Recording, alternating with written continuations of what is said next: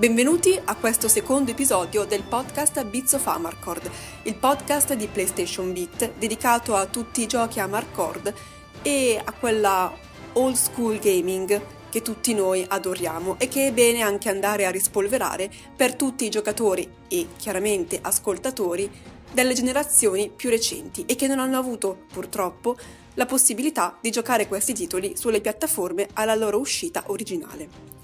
Parliamo oggi proprio di un personaggio che ha caratterizzato gli anni 90 del videogioco e che soprattutto ha caratterizzato anche uno dei primi titoli importanti che sono usciti per PlayStation 1. Parliamo di Crash Bandicoot o Bandicoot, come spesso viene chiamato. Crash Bandicoot è quel marsupiale arancione che è tornato sui nostri schermi nel 2018, grazie alla nuova collezione Crash Bandicoot Insane Trilogy,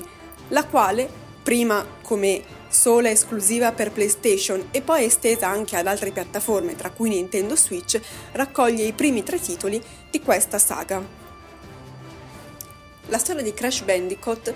è quella di un simpatico marsupiale arancione e in calzoncini color jeans che corre di qua e di là per diversi territori, che va a esplorare foreste, templi abbandonati, per poi lanciarsi addirittura su dei kart a tutta velocità tra amici e nemici, assume fondamentalmente i connotati di un platform a scorrimento, non necessariamente solo orizzontale o comunque a 2,5 dimensioni, ma anche con la visuale alle spalle del personaggio che stiamo guidando. Nato in casa Naughty Dog per poi passare attraverso diversi editori fino ad arrivare ad Activision, il franchise di Crash Bandicoot nasce nel 1996, quando all'epoca venne originariamente pubblicato per Sony Computer Entertainment, proprio perché vi era l'esclusiva per Sony PlayStation. Nel corso dei vari livelli che caratterizzano i diversi titoli di questo franchise, che vediamo che si sviluppano in maniera sempre più articolata, sia da un punto di vista della narrazione, ma anche della complessità dello studio che viene dedicato al level design dei vari titoli, vediamo che prenderemo il comando non soltanto di Crash Bandicoot, ma avremo anche dei livelli bonus nei quali potremo guidare la sorella Coco così come ci sarà la costante presenza di una figura amica e soprattutto molto utile ai fini del gioco, ossia la maschera Aku Aku, il corrispettivo positivo e soprattutto benevolo di Uka Uka, la maschera che invece appartiene all'acerrimo nemico di Crash Bandicoot, il dottor Neocortex. Ma la vera domanda che ci possiamo porre a questo punto, soprattutto per chi ancora non dovesse conoscere la storia di Crash Bandicoot, è come è iniziato tutto questo.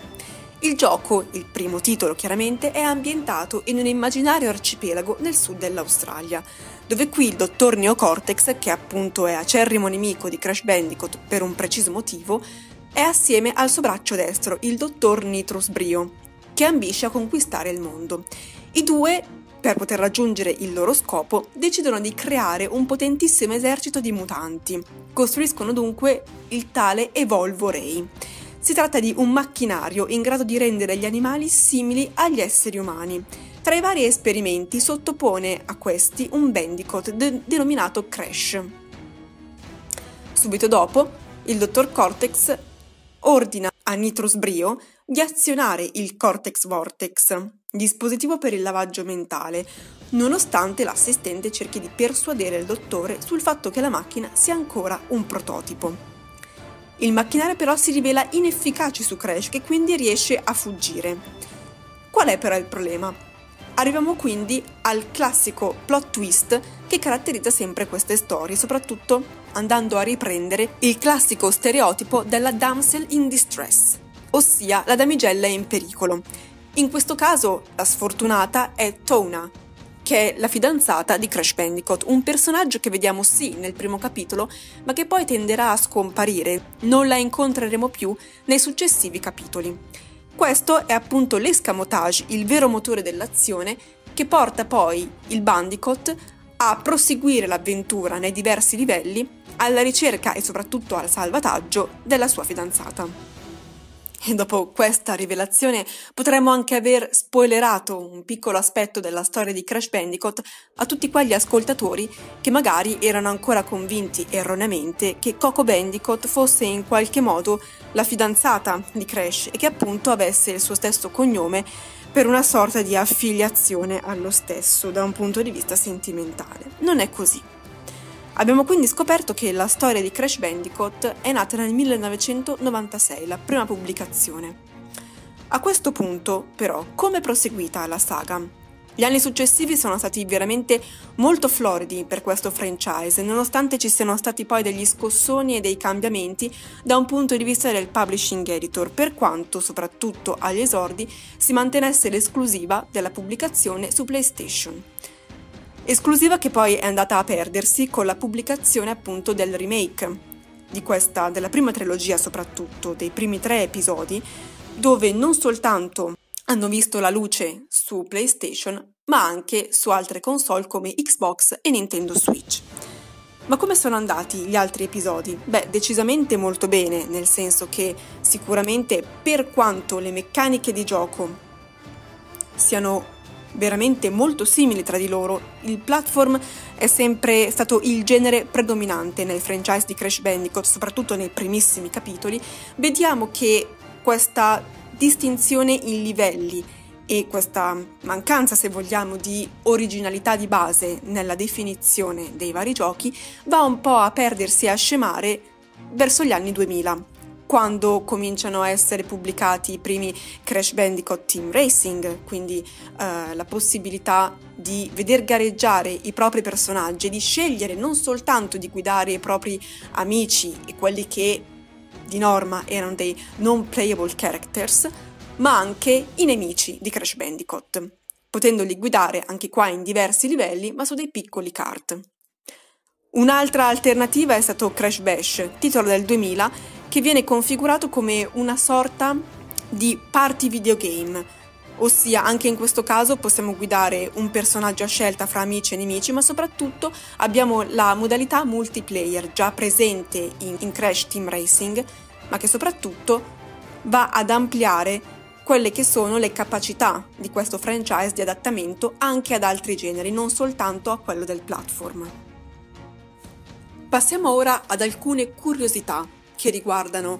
questo franchise. Sicuramente la serie di Crash Bandicoot è veramente molto folta di episodi, di titoli sfornati non soltanto per console ma anche per eh, mobile. C'è una serie di mobile games di cui forse non siamo sempre e tutti al corrente. Alcuni esempi sono Crash to Insanity 2D, seguito poi da Crash to Insanity in 3D, che appunto è un platform pubblicato da Vivendi e da Wonderphone e sviluppato da Kuja Entertainment per una selezione di uh, dispositivi Java, seguito da altri titoli come Crash of the Titans oppure Crash Bandicoot Mutant Island per quanto riguarda la serie dei platform che è veramente molto molto cara a questo, a questo franchise sin dagli esordi. Possiamo dire che una pecca in generale di questo franchise è la mancanza di originalità. Questo si riflette sia nei titoli,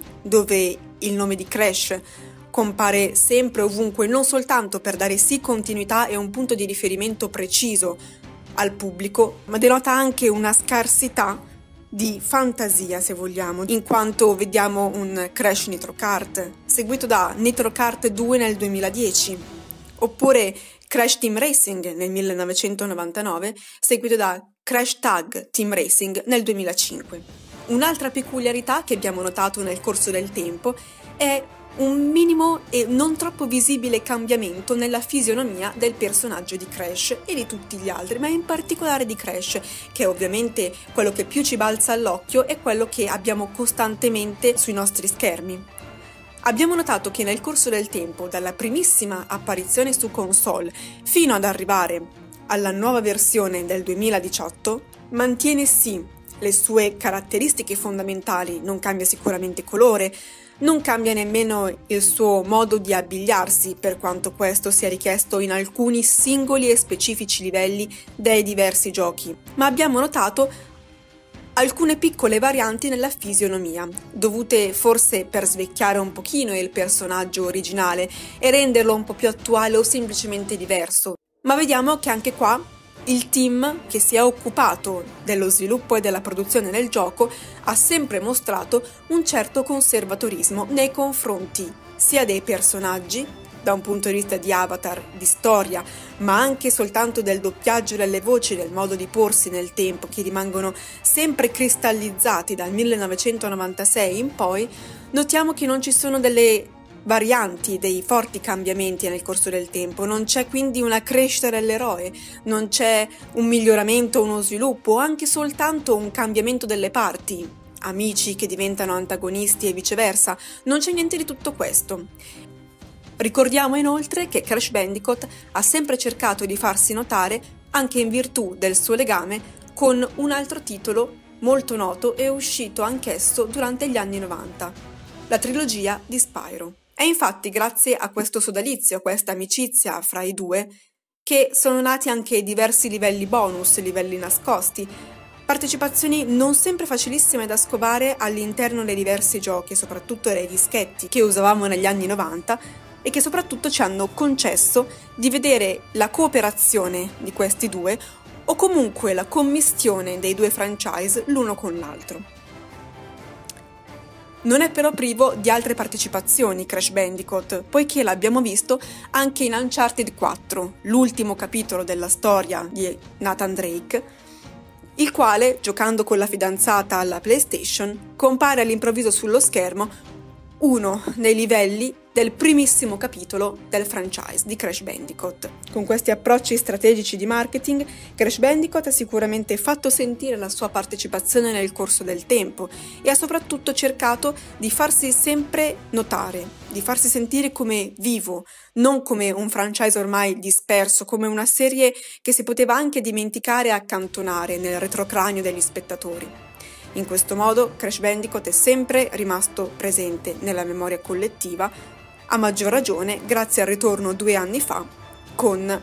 il nuovo titolo che va a raccogliere i primi tre episodi. Che dire dunque? Il nostro consiglio è quello di approcciarci a questo gioco, a partire per chi non ha giocato ai giochi originali da questa raccolta del 2018, andando a riscoprire le meccaniche dell'epoca che sono sì ancora adattabili al nostro tempo e che soprattutto possono farci riscoprire il gusto della difficoltà, in particolare nel primissimo titolo della storia.